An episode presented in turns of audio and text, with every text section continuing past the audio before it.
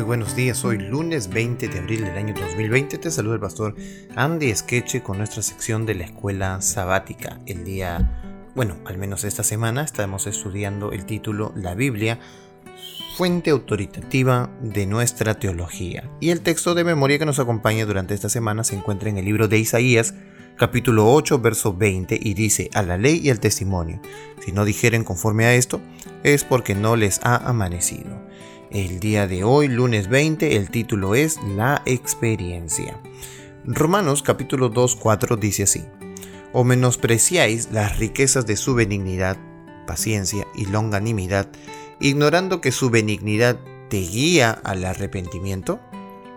Y también leamos el verso 4 y 5 de Tito capítulo 3, dice así: pero cuando se manifestó la bondad de Dios nuestro Salvador y su amor para con los hombres, nos salvó no por obras de justicia que nosotros hubiéramos hecho, sino por su misericordia, por el lavamiento de la regeneración y por la renovación en el Espíritu Santo. ¿Cómo percibimos la benignidad, la paciencia, el perdón, la longanimidad y el amor de Dios?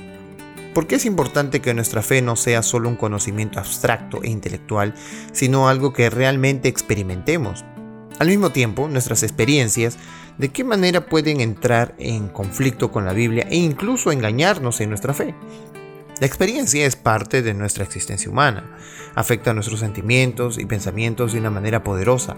Dios nos ha diseñado de modo que nuestra relación con su creación e incluso con Dios mismo está tan conectada a nuestra experiencia que ésta la determina.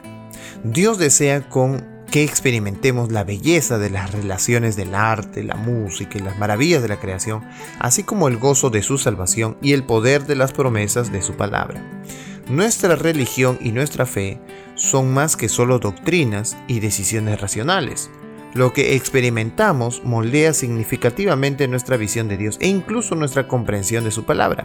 Pero también necesitamos ver claramente las limitaciones e insuficiencias de nuestras experiencias a la hora de conocer la voluntad de Dios. Hay una advertencia en el libro de 2 de Corintios, al cual le vamos a darle lectura.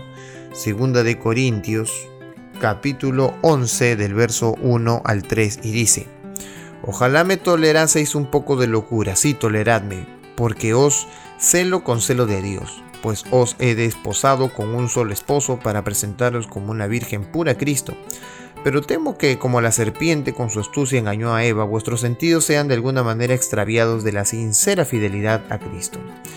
¿Qué debería decirnos esto sobre los límites de confiar en nuestras propias experiencias?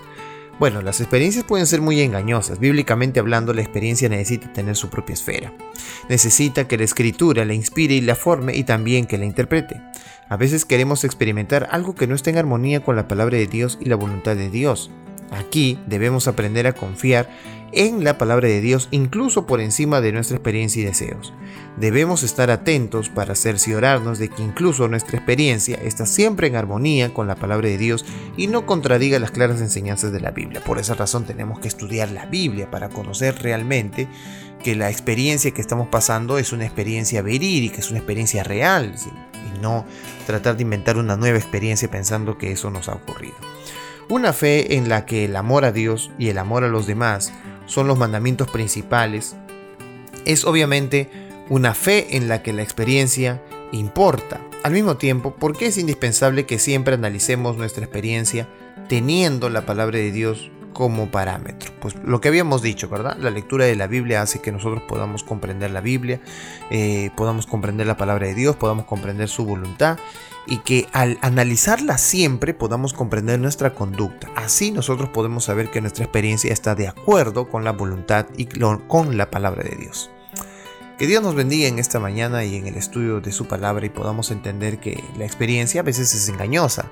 Sin embargo, tenemos que medirla de acuerdo a la palabra de Dios para saber si la experiencia nos conduce por un buen camino. Que Dios te bendiga en esta mañana y que podamos cada día estudiar la Biblia a través de la Escuela Sabática.